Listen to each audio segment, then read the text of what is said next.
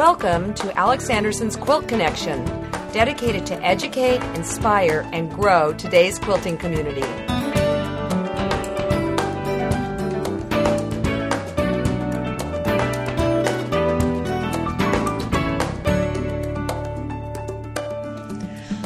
This is Alex Anderson, and welcome to the Quilt Connection for episode number 36. Well, it's time again. McCall's Quilting Magazine is out with their December issue, and in this issue, I did a column on listening to your quilts.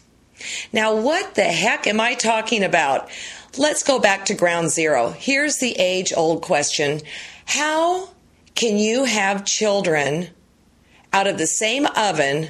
Come out so totally and utterly different. When I look at my two kids, same dad, same place, how can they be so different? And what is so interesting is that uh, I would have guessed their personalities to be exactly opposite of what they turned out to be.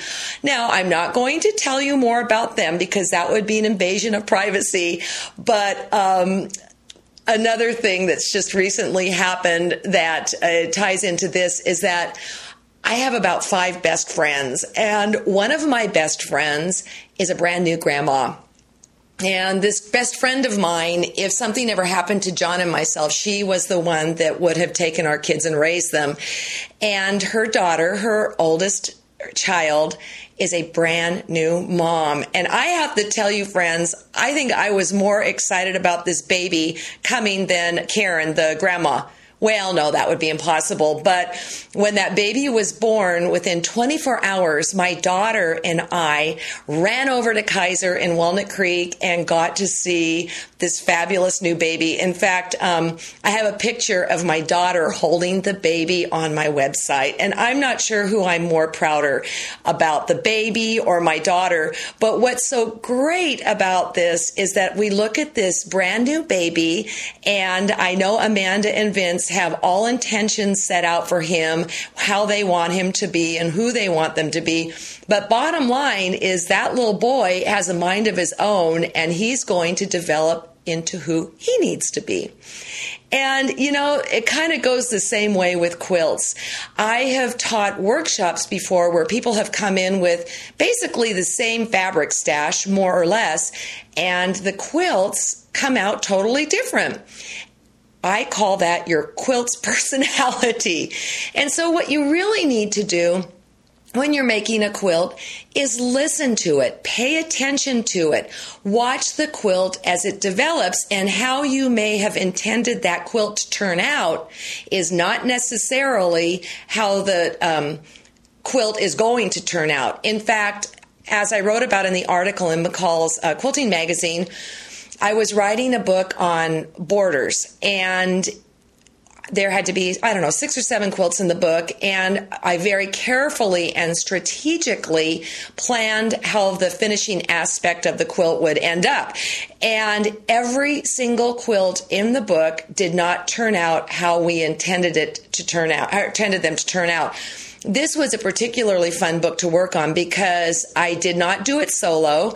I did it with Elizabeth Scott, and she has a pattern company called Late Bloomers Quilts, and with Paula Reed, who I've done an earlier podcast with, and you know, she just does fabulous machine quilting.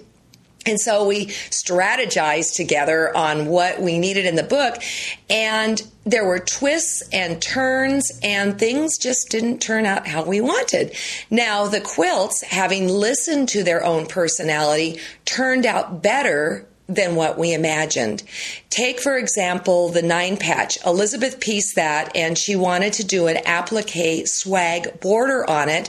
And I had to have a scalloped edge on it because that was one of the finishing techniques I was going to talk about in the book. And the swag applique looked great on the computer, but in reality, it was too much for the quilt. So we, um, I took the quilt from Elizabeth because she was just frustrated at no end because it wasn't going the way she wanted it, and we all know that feeling.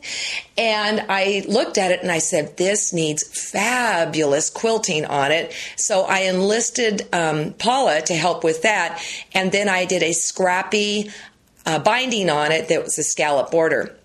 Now, at the same time, I was working on a butterfly quilt and it needed prairie points on the outside edge. Well, the prairie points were just looking about as dorky as they could possibly look. And so I handed the quilt over to Elizabeth and she ended up mastering the prairie points on it, but it wasn't how I thought it was going to originally be. And in the end, it was better. So it was actually a very serendipitous and magical relationship the way we could switch these quilts around and get the story finished in a proper um, way. Well, recently I have had the opportunity to work at a creativity conference with Diana McClun and Laura Nownes.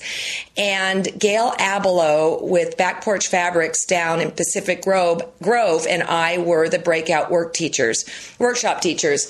And we had the um, participants stamp and create fabric the first day.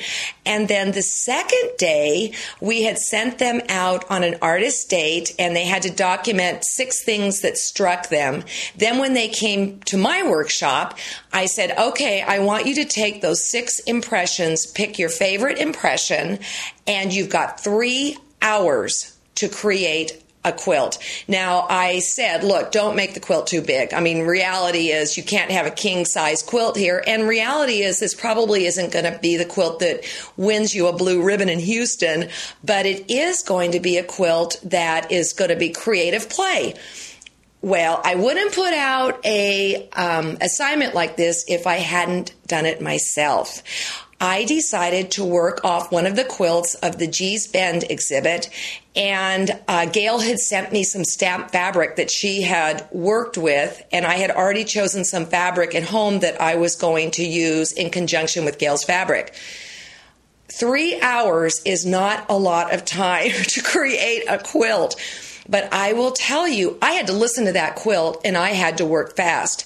The end result was nothing that you would ever guess came from me, but I let the quilt take the lead. Now, on my website, alexandersonquilts.com, I will put a photograph of the quilt that struck me from the Gee's Bend exhibit, and I will put the quilt in that I made in this three hour workshop solo in my sewing room. It was a really fun way to work, and it really made my creativity just shoot off the map. Now, also, I can share this because it's past the date. My son's fiance's birthday is coming up real soon, and I decided I was going to make something for her. They aren't really quilty type people, my son and his fiancee Shelly. And may I say, I love her. She's wonderful. But I decided I would make some pillow shams. Now, Joey told me to make them pink because her room is pink. So I wanted something kind of op arty. I wanted something very untraditional. So I went to my solid pink collection and I started just randomly piecing pieces together. And lo and behold, I had to start listening to the quilt because what I thought they would end up looking like is not what they ended up looking like and like and i'm using the w- word quilt um, very loosely i should be saying piecework so i would like you again to visit my site alexandersonquilts.com and take a look at what shelly will be opening this saturday I hope she likes it. I think she will, but it's very different from how I normally work. So here's the challenge I'd like to put out to you. Go and find some sort of inspiration. Just, it could be a smell, it could be a box of crayons, it could be a picture you have, it could be another quilt. And then creatively look at that and just have at it and give yourself three hours to work. That's it, three hours, and see where it takes you. You will have to listen to your quilt. Now, as an aside or ending to the story, the quilt that I, the small wall hanging, I should say, quilt's probably too big of a word. The wall hanging that I did based off the Gee's Bend's quilt was just a quilt top. And I cheated. I actually took four hours, but that's okay. It's within the range, right? Well, that was on Tuesday. On Wednesday, I got a call from Karen and Amanda had gone into labor. And so I was so excited. It was a wonderful day to be a best friend of a grandma to be. And Karen would call me from the hospital and give me the updates. And um, I decided I was going to quilt the quilt and I was going to bind it.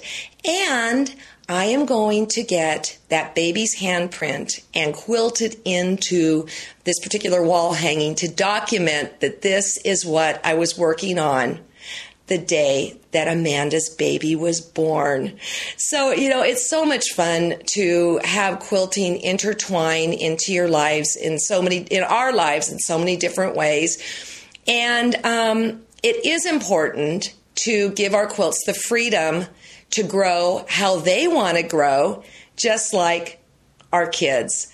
And again, I don't want to drone on too much about personal things, but I have two really awesome kids.